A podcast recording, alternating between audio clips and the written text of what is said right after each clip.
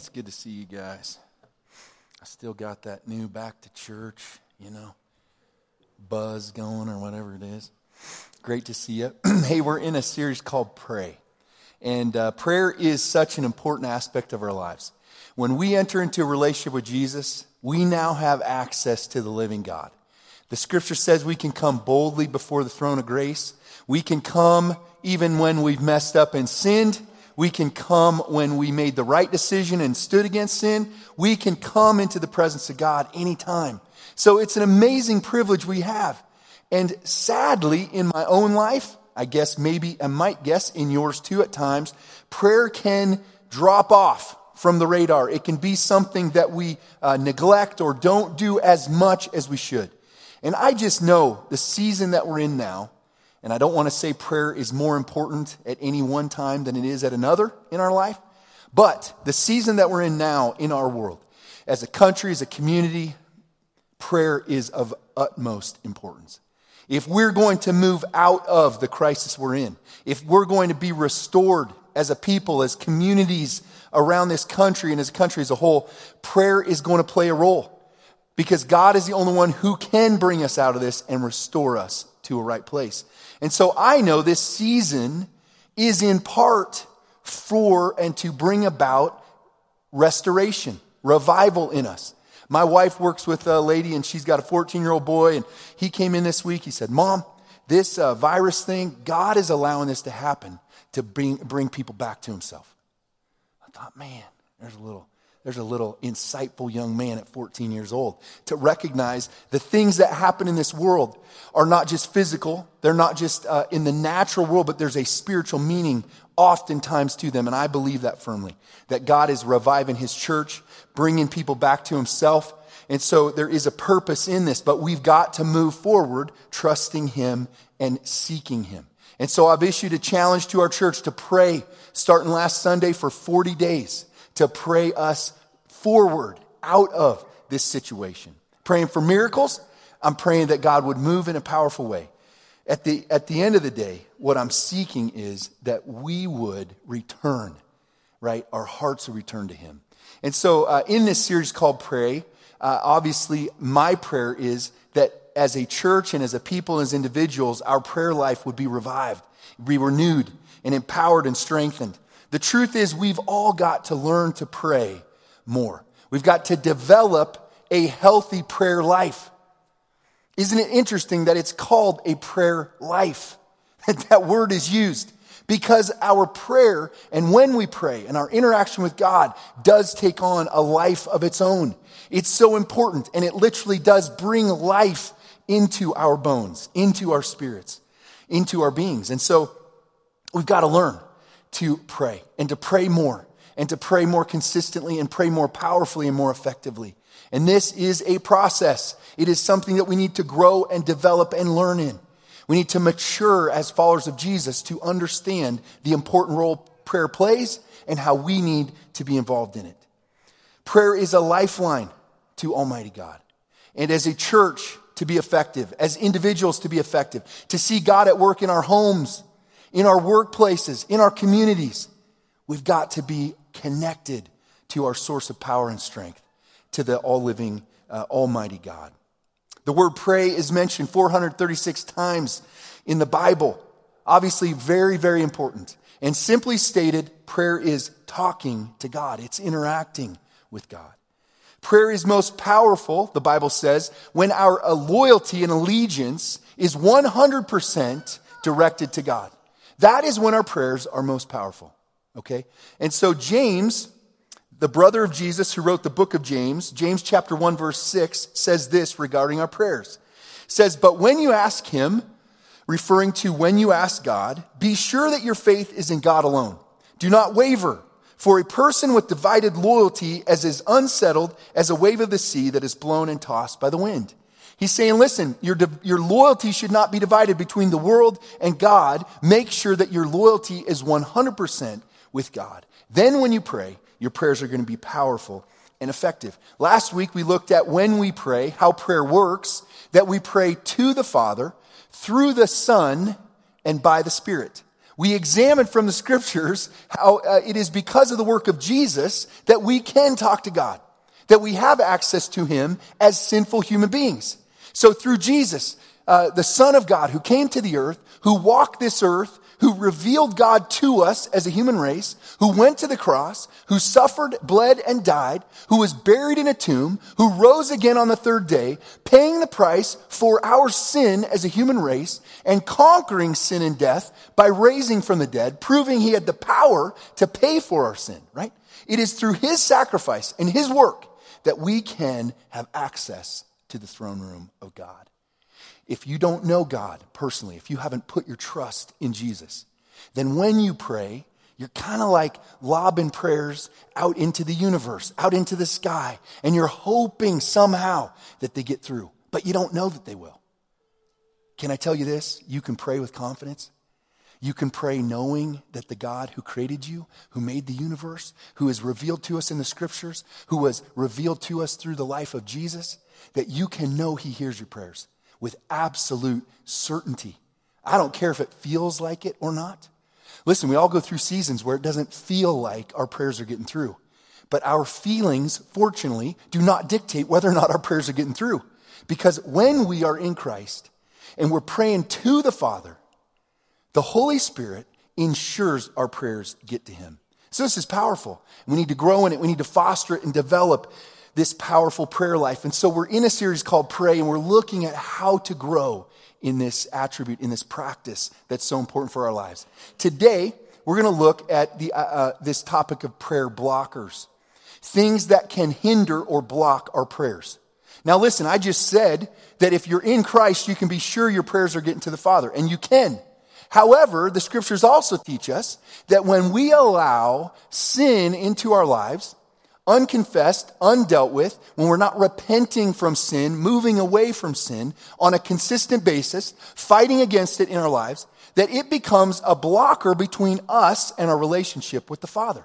And so it is true. And so for that reason, as I've looked at this message, as this came together, as God gave me the, the things to say and to focus on, I had to come to grips with the fact that this message is going to be a little tough that uh, it's been tough for me to deal with this week. And so it is probably going to be tough for you. But I've got to bring this message because we don't get to a powerful prayer life if we don't walk through this topic, if we don't deal with this issue. The truth is, our relationship to God is affected by our sin. There's no way around it. You cannot have a strong, effective, powerful connection to God, a sense of walking and living in the Spirit, if you have unconfessed, undealt with sin in your life. I know that those things can creep up on us. And all of a sudden we get busy with life and we're trying to get through and we have these issues we haven't dealt with and we don't deal with them and we just keep going, keep going. And all of a sudden we realize, man, I just don't feel as connected to God. I'm not sensing His presence. I don't see His work in my life. I've shifted and I've moved. And so I know this can happen. And so today is all about bringing us back. It's about reconnecting us, searching our hearts and souls, looking deep inside of us to see if there's something that needs to be dealt with. That is what blocks our prayers. And so let's look at three different issues, three different things that can block our prayers or affect our connection to God. The first one has to do with this that God has created order in the world. Disorder and chaos comes from the enemy. Order comes from God. And so God has created institutions, we call them, organizational systems that are to bring order to the world. The first one he created, which I've been around many young people who think this is an institution that man made up, and that is marriage. Talk to many young people who think marriage is a human institution, just man made. No, actually, God started it and initiated it, came from Him, and uh, it's there for a reason. Because all society, all of humanity is built on the family. And so it's required that it's a serious institution, a, a, a piece of society that holds it together. So important. And so God initiated that. We also have governmental um, organization, which God also has put in place. We have uh, churches which have order and organization to them. And so the world is created this way, and God has put this in place for a reason. Well, in order for us to function inside of that dynamic, to work inside of the systems and structures that God has initiated in the world, we've got to act in a correct way. Otherwise, we will get out of, uh, out of sync and things will move towards chaos rather than moving towards order. And so God has given us some teaching on how to handle relationships with others and how to look at those who perhaps we are under authority to or that we have to relate to. There's a lot in the Bible about relationships, how to live together, how to, how to interact, how to treat one another. And so it's so important that we deal with this. And so the first prayer blocker that I want to look at today is when we one of the things that can block our prayers is when we live in such a way that we are showing dishonor. Showing dishonor to those around us, to those who are in authority over us.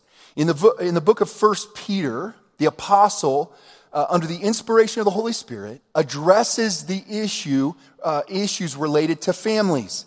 So he deals with this institution, this system, this structure that God has put in place called marriage. And he gives instructions, first of all, to wives. And he talks to them about how they are to relate to their husband, the order and organization that God's put in place.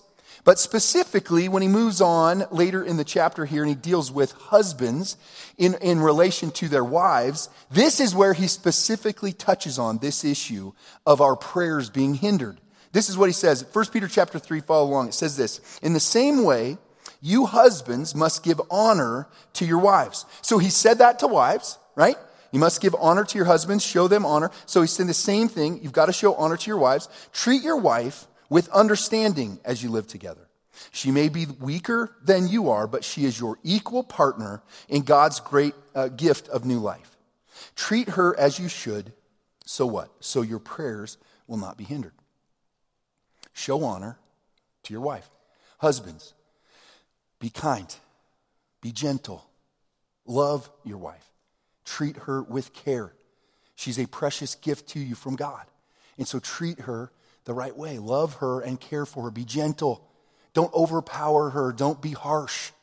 Don't crush her spirit, but be kind and considerate. This relationship, Peter says, is essential to your connection to God. If you're treating this relationship, by the way, it goes both ways.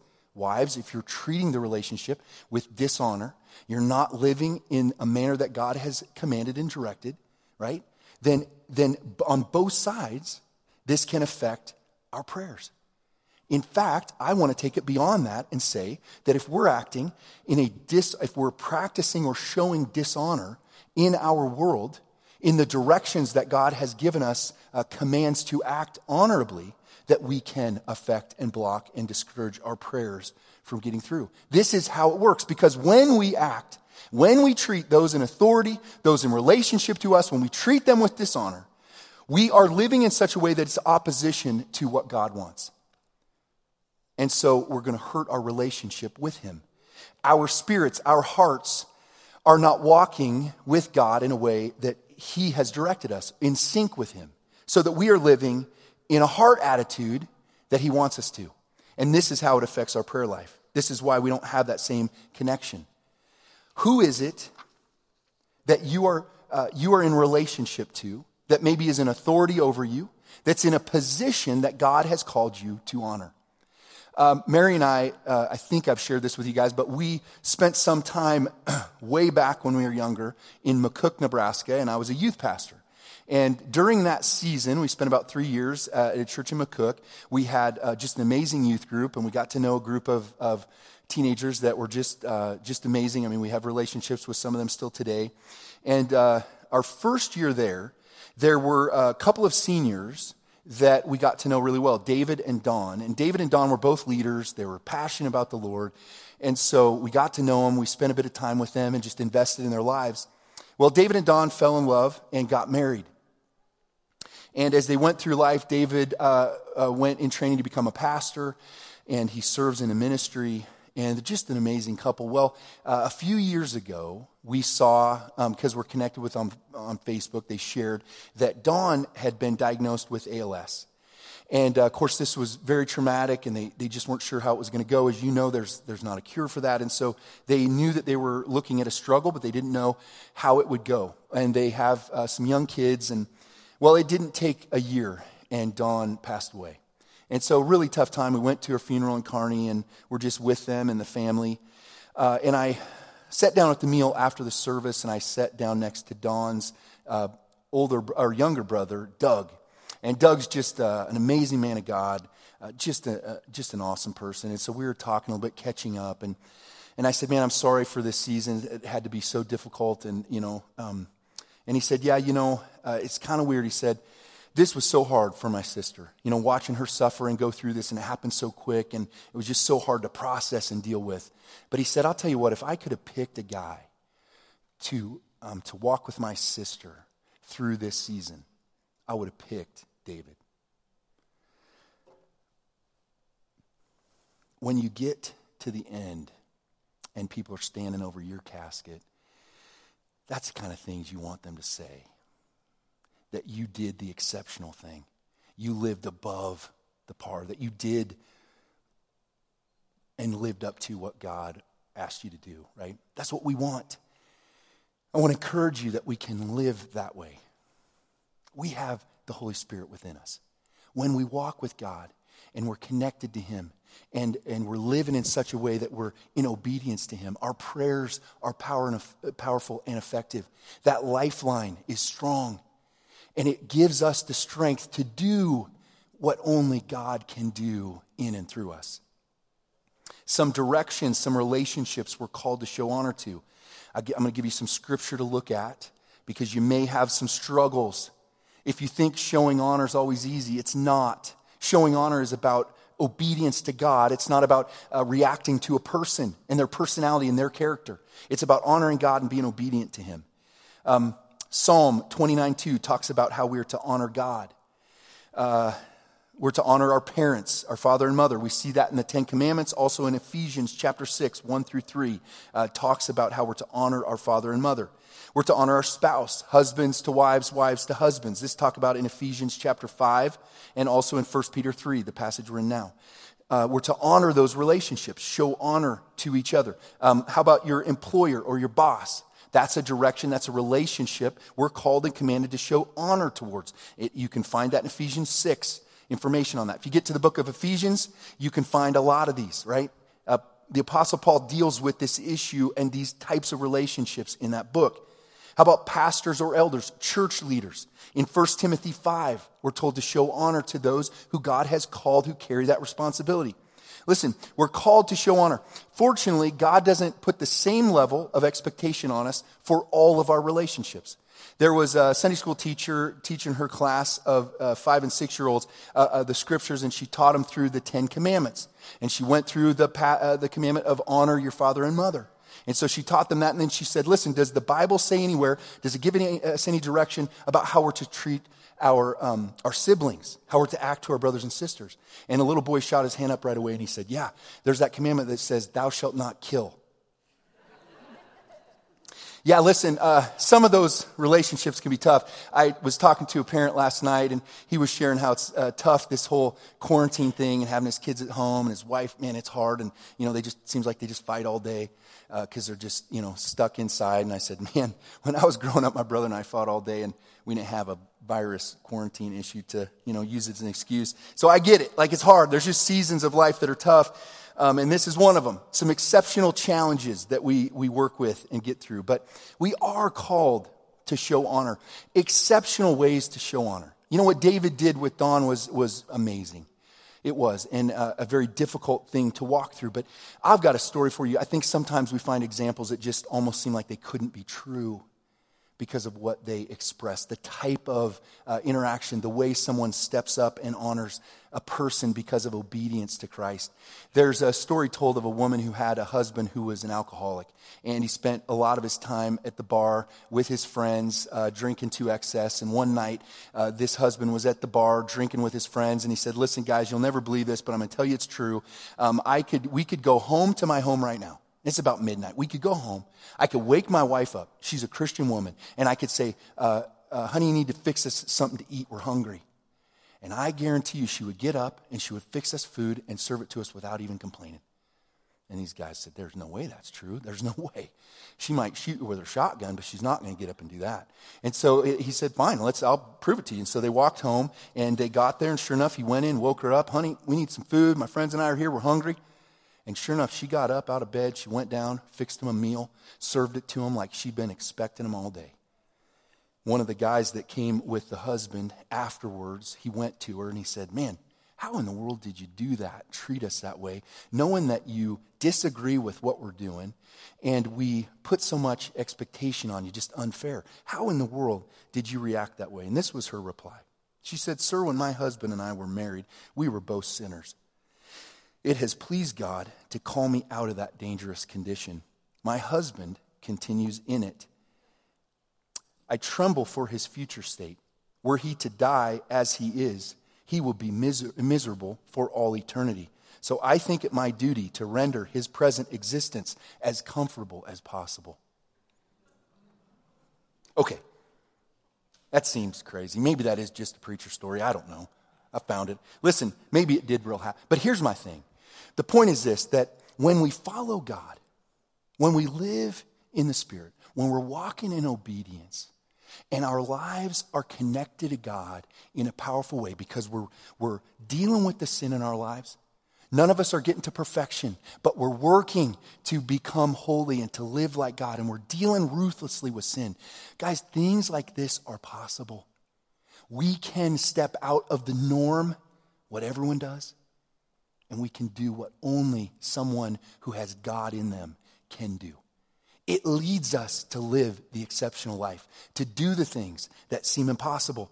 When we try in our flesh to be obedient to God, we fall short, we get frustrated. Many people have set out to be a Christian only to say this is impossible. You can't do this. And the answer to that is that's correct. Because living holy is not possible as sinful human beings. We need the power of God at work in us. This is the only way we can do it. And the only way we experience the power of God in our lives, effective power of God in our lives, is when our prayer life is consistent, is strong, when the open line of communication to God is there, because we're dealing with and we're resisting and we're pushing away the sin in our lives becomes so important.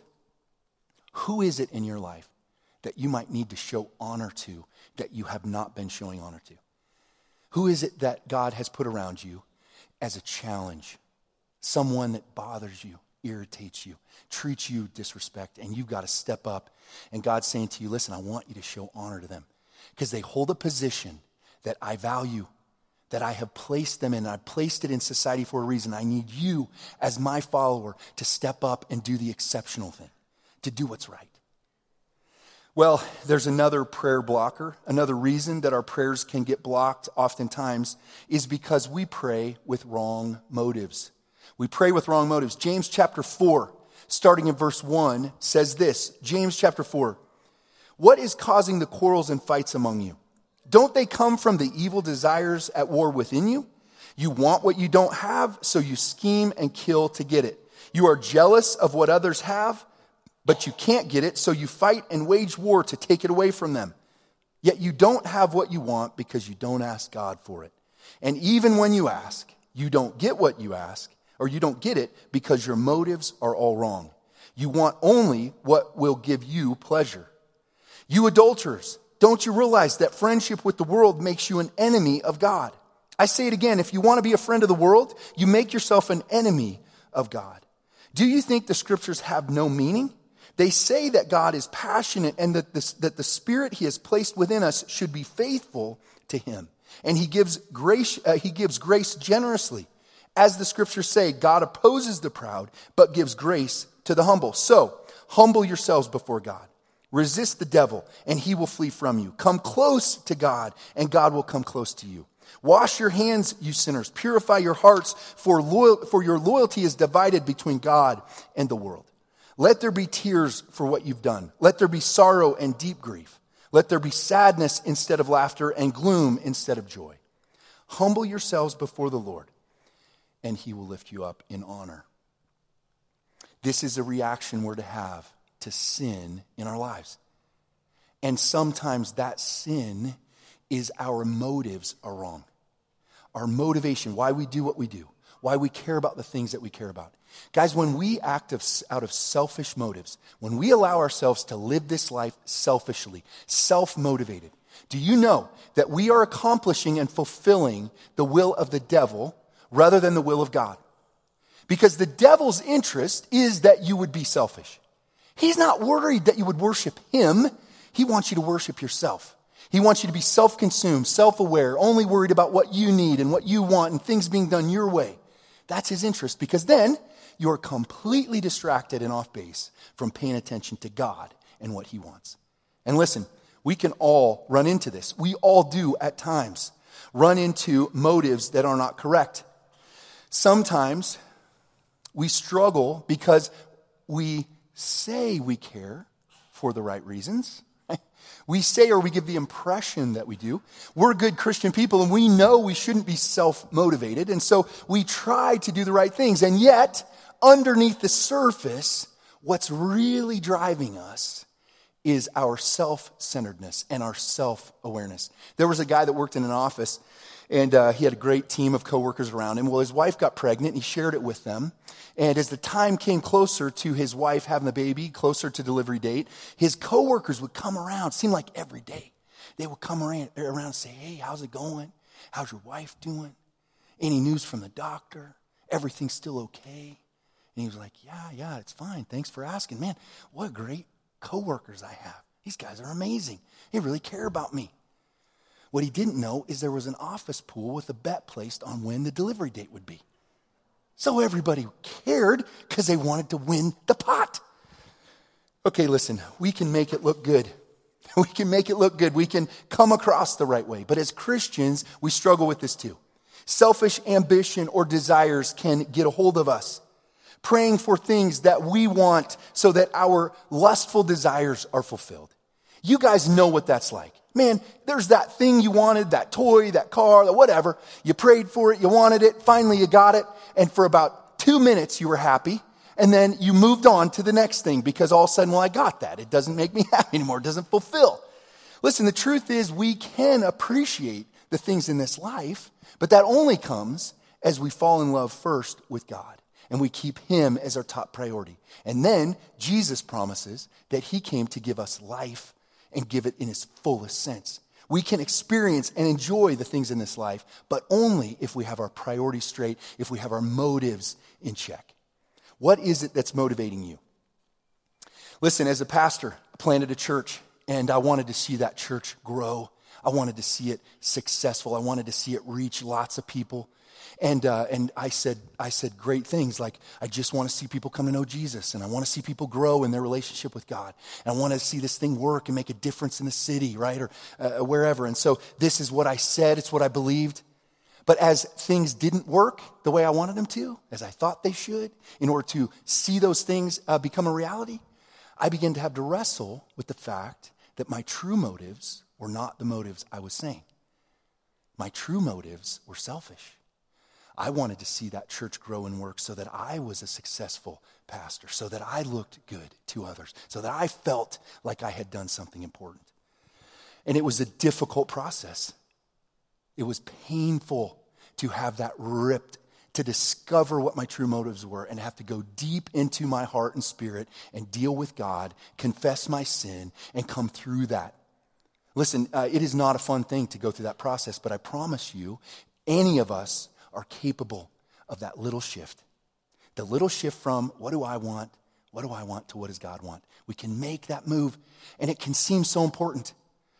I want to ask you a tough question. I'll meddle a little bit. I'm your pastor. What's your motive when you come into church? When you come here on Sundays, what's your motive? What is it that's motivating you to want the service to look like you want it to look like? Have the music what you want it to be? Have the presentation the way you want it? What's the motivation that you have? Is it to see God glorified and worshiped? To see people come in, whether they're new or whether they've been here a long time, and be able to worship God and, and connect to Him, sing praises to Him, hear, hear the word, and be able to connect to God and be able to move into obedience? Is that your motive, or is it to have things the way you want them? To have the music the way you want it? Listen, uh, to have the preaching the way you want it. That's never going to happen.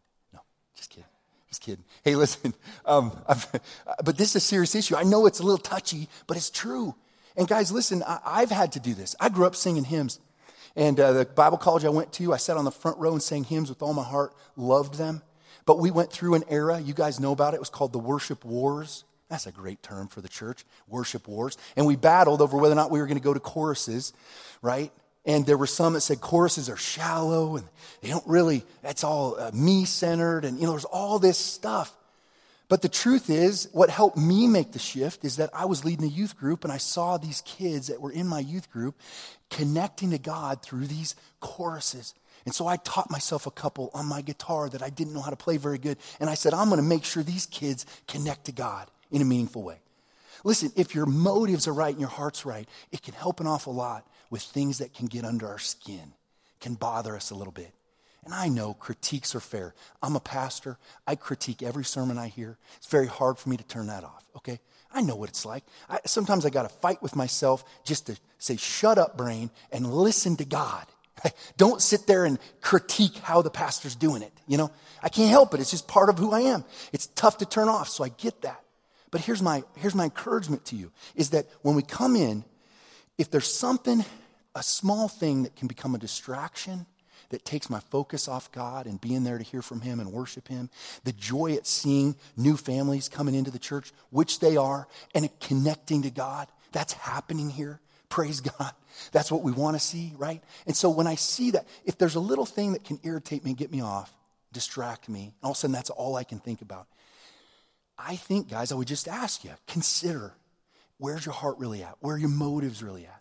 Are you coming in with really a desire? Listen, I know we all want to worship God. I'm not, I'm not making an uh, indictment. I'm just asking a question. I've had to do this. I've been through the painful process. The attitude that we should have as we go to life, as we serve God, as we serve with our lives, if we, if we give our lives to Jesus, here's the attitude that we should have in relation to the success, to the things that we see happen, good or bad. There's an old song by Andraé Crouch that I think expresses powerfully how we should feel, how we should look at our lives, the accomplishments that we have. It says this How can I say thanks for the things you have done for me? Things so undeserved, yet you gave to prove your love for me. The voices of a million angels could not express my gratitude. All that I am and ever hope to be, I owe it all to thee. To God be the glory. To God be the glory. To God be the glory for the things he has done. With his blood, he has saved me. With his power, he has raised me. To God be the glory for the things he has done. Just let me live my life. Let it be pleasing, Lord, to thee. And if I gain any praise, let it go to Calvary. As we live our lives, as we seek God, we can discover, we're going to constantly battle this, what our motives are. Is this our heart? Is our prayer that God, whatever happens to me, whatever success or failure, whatever good or bad, whatever I might accomplish with my life, it belongs to you. Anything that's good should point people to you. It amazes me that there's a restaurant in our country that makes chicken sandwiches, and they're known as Christ, the Christian chicken sandwich place. They're known for that? Everybody knows that Chick-fil-A is a Christian company. Seems like everyone knows it. The world knows it, church knows it, everyone. They joke about it. You know, it's the Jesus chicken, right? I mean, it's hilarious, but here's the thing no matter what you do, you can make sure you're pointing the credit to God, that you're pointing people to Him. It's a good example, it's a challenging one. One of the evidences that our hearts can make that shift to being off track, one of the evidences of that that we can see in our lives that can show us and reveal to us that maybe our heart is shifted away from God, we're not walking with Him where we should be, is when we have lingering unforgiveness in our hearts. Sometimes we don't realize it. You know, I'm the kind of guy that uh, something happens, somebody does me wrong, man, I just move on. I don't really, it's no big deal, man. Just get over it, move on. And uh, that's the way I live my life. Uh, I was having a conversation with my brother in law when I was out of college. Uh, I was living on the farm um, out around Sargent, Nebraska, and uh, we were talking about basketball. And we had both played basketball at the Bible college we went to. And so when I was in college, I played there. Well, we're talking about it for some reason. It came up. You know, you're working together all day, irrigating, whatever. We're talking, fencing. So we're talking, and basketball comes up. And all of a sudden, the name of one of the guys on the team comes up. And I want to tell you that instantly, I just got hot. I started saying really harsh things about this dude. I was like, got through that. I stopped. I was like, what is going on? I didn't think I had an issue with him. I didn't think there was a problem there. But because it came up, I realized there was an issue. Then I had to go to work and deal with it. Say, God, how am I going to handle this? I got to forgive this guy and let it go. You know? Man, sometimes we don't realize that these issues are there, but lingering unforgiveness can have a serious effect on our walk with Jesus, on our prayer life, on our connection to God. This is what Jesus said, Mark chapter 11. Jesus talking here, Mark 11, starting in verse 22. Then Jesus said to the disciples, Have faith in God. I tell you the truth, you can say to this mountain, May you be lifted up and thrown into the sea, and it will happen. But if you, uh, but you must really believe it will happen and have no doubt in your heart. I tell you, you can pray for anything. And if you believe that you've received it, it will be yours. You can pray in confidence. You can talk to God. You can ask Him for anything. He's going to do it. Verse 25. But when you are praying, first forgive anyone you're holding a grudge against so that your Father in heaven will forgive your sins too. Unforgiveness can block our prayers because our relationship to other people affects our relationship to God. You can't live in discord with, with lasting grudges and anger and resentment towards another person and have a healthy relationship with God. You cannot do it. That's why Jesus said it is a command that you forgive. You've got to forgive someone else. Why? So that God will forgive your sins. You say, well, wait a minute, preacher. I thought if I put my trust in Jesus, my sins were forgiven once and for all. Jesus died once and for all. If I put my trust in him, they're gone. Okay, yeah, but here's the truth of it. Salvation has three different aspects. It has justification, it has sanctification, and it has glorification. And in order to understand the scriptures, when salvation's talked about and forgiveness of sins, I got to understand how salvation works. When I put my trust in Jesus, I'm justified, made right. My sins have been paid for. I am seen by God in and through the blood of Jesus. His payment for my sins took care of it. But then I move into the aspect of my salvation called sanctification. That is where I'm working to become holy, where I'm uh, allowing God to work in my life so that I can be changed and transformed. Salvation is not just a ticket into heaven. It's a ticket to live for Jesus and to walk with Him from now throughout all of eternity. And so when Jesus says, if you don't forgive someone else, your sins won't be forgiven, it is within that context of talking to God on a daily basis, walking with Him. And my sanctification process is going to be stopped or slowed down if I have unforgiveness towards another person. I can't walk in that. I can't live in it. Now, as hard as it is to deal with forgiveness. It's hard to go ask for it, it's hard to give it. And I'm not preaching this lightly because I understand. I struggle with it myself. This is hard. Some of the issues in life that repeat themselves become incredibly difficult. And forgiveness is not a, not a light, flippant thing. And I'm not saying that. I'm just telling you that it's got to be dealt with. We've got to dig in and figure it out. We've got to find a place to walk in health and wholeness with the people around us. If we walk without reconciliation, it damages us. It damages our relationship with God. This is what Jesus went on to say. Matthew chapter 5, another passage on the um, Sermon on the Mount. He's preaching uh, to the folks around him, and he talks to them about this idea of uh, when you're guilty of murder and hatred. And he gets into it if you call someone a fool or an idiot. Man, the older I get, the more people I want to say that about. It's not good. Okay, I got to stop. The scripture, Jesus said, don't do it. Why do you just get grumpy? I, I feel like I get grumpier the older I get, man. What is that? I need some help from some of you that are doing it graciously. I struggle. Here's the truth that we are called into this. We've got to keep a right attitude towards others. Jesus said, listen, if you're walking this way, you're guilty of something severe, okay? And in verse 23 of Matthew, 20, uh, Matthew chapter 5, he says this So if you are presenting a sacrifice at the altar in the temple, and you suddenly remember that someone has something against you, leave your sacrifice there at the altar, go and be reconciled to that person. Jesus says, listen, if you're going to him and you're going to offer a sacrifice, which is for the forgiveness of your sins, and you recognize you have a broken relationship somewhere, put down your sacrifice and go deal with it. Then come back and you can worship God. This forgiveness thing is a big deal. And believe me, it's hard. It's tough, as I've said. It's difficult. And yet, we've absolutely got to do it. If we're to walk in a healthy relationship with God, if we're to experience a powerful prayer life, we got to do this business. Uh, you, you know the famous interaction between the Apostle Peter and Jesus, where Peter said, Hey, Jesus, how many times should I forgive somebody? Seven times? He was looking for the attaboy for saying seven times. That's a lot. Jesus said, No, actually, Peter, you should forgive them 70 times seven. I'm not a math major. I think that's 490. How many of you have forgiven somebody 490 times? I know my wife always raises her hand. When I ask that question. Um, so, yeah, if you've been married a while, you probably have. Um, but, but not many of us have forgiven somebody that many times.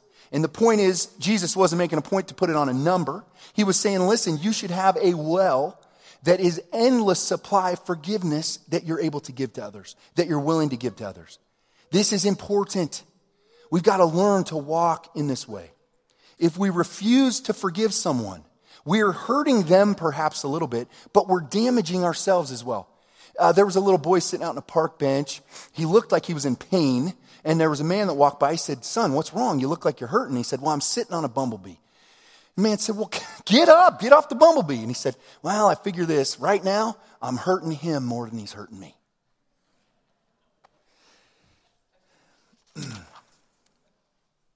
Sometimes that's how we approach this. I gotta, I gotta make them, I gotta make sure they understand what they did. I gotta make sure they don't do it again. It's got to stop. Listen, I understand forgiveness is complex. I'm not sitting here saying that you've got to forgive everyone every time and without any requirements, without any boundaries, without any dealing with issues. Look, I'm not saying that. But I'm still saying, Jesus said, we got to get to the place where we're dealing with this.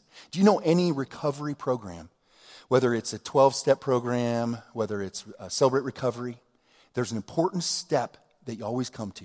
In some recovery programs, it's number four, and others, it's a little bit further down the list, but it's called making amends. You can't live at peace in this world, in sobriety, without dealing with relationships. That step is oftentimes the step that people jump out of the process of getting sober because they don't want to deal with it. They don't want to engage that. It's painful, it's hard. Guys, we don't get to a place of peace and health in our lives, walking with Jesus, our prayer lives being powerful, if we don't deal with forgiveness. And guys, the truth is, our churches need to be filled with this behavior.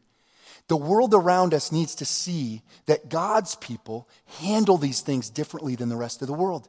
That we don't hold on to the bitterness and anger and, and grudges forever. That we don't go on forever sitting next to somebody in the same church in the same uh, seats that we, uh, that we disdain, that we uh, are anger and bitter towards, and we have been for the last 20 years. That can't happen in God's church. Do you know how many people I talk to?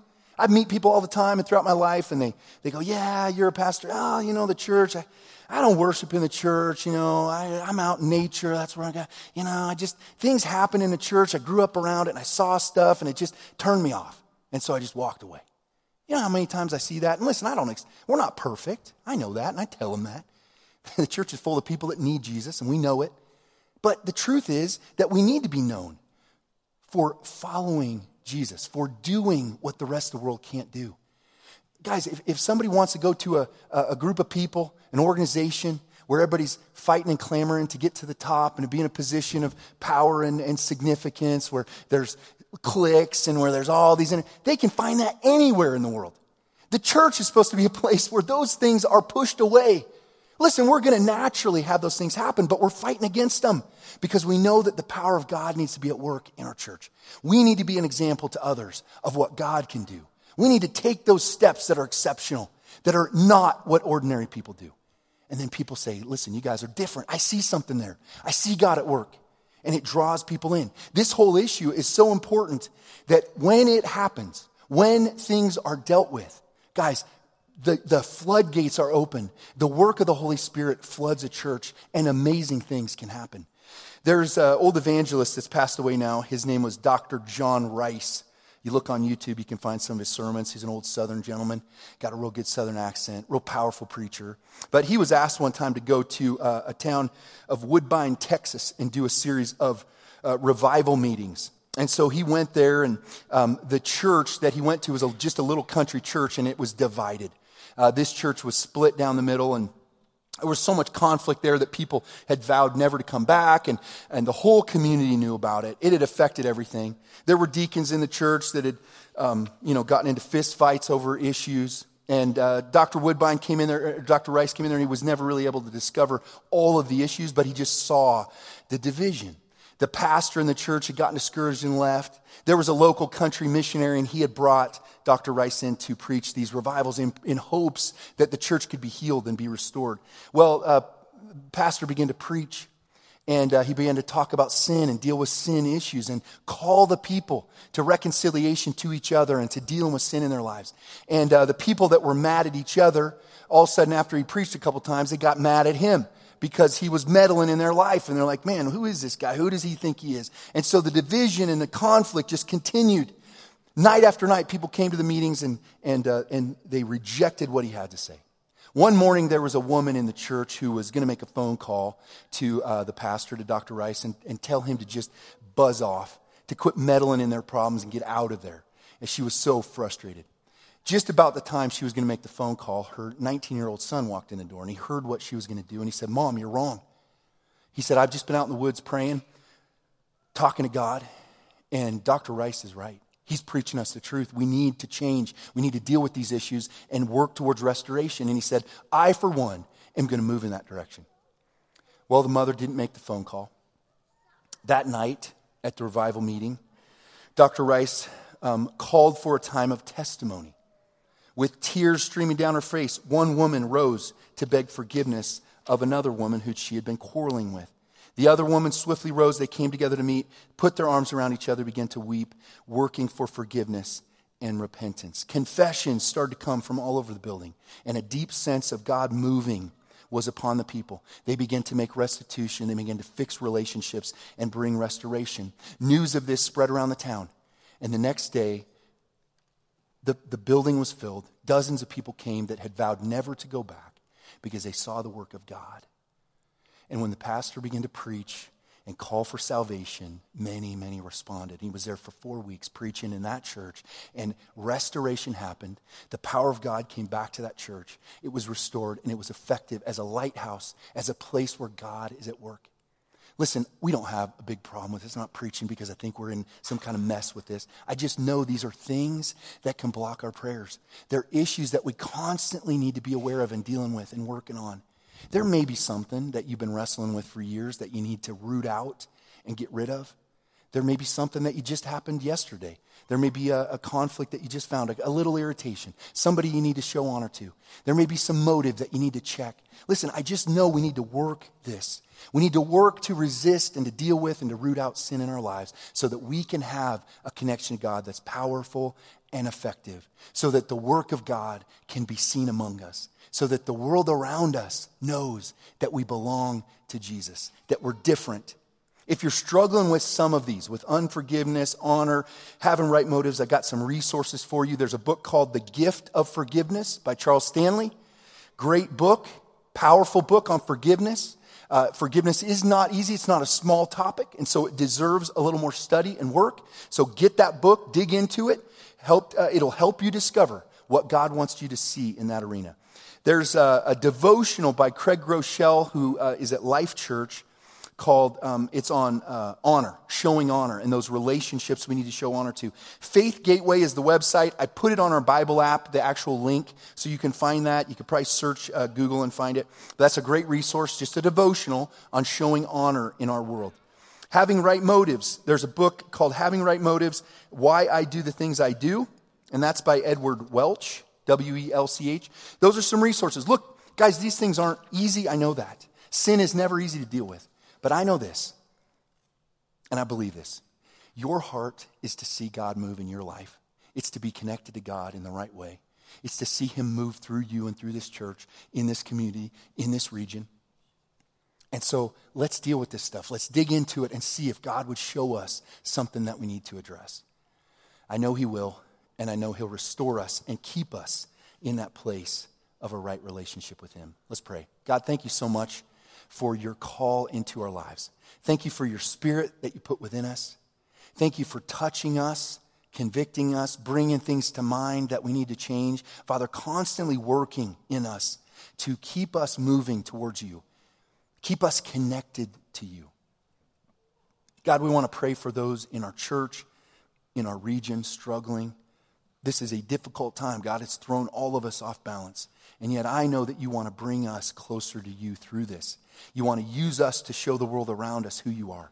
God, I pray that you would continue to press on us, move in us, work in us, so that we will reflect you. Make our prayer life strong and effective. God, we are going to come to you asking you to move in this season, to begin to move us as a country back to restoration, bringing us out of this crisis. God, restore us. I pray against this virus, Father. I pray that you would eliminate it and that we would be brought to a place of healing and wholeness. God, thank you for being so good to us. Thank you for loving us, for blessing us, for taking care of us, for protecting us, for being present with us. We give you all the praise and the glory. We pray these things in Jesus' name. Amen.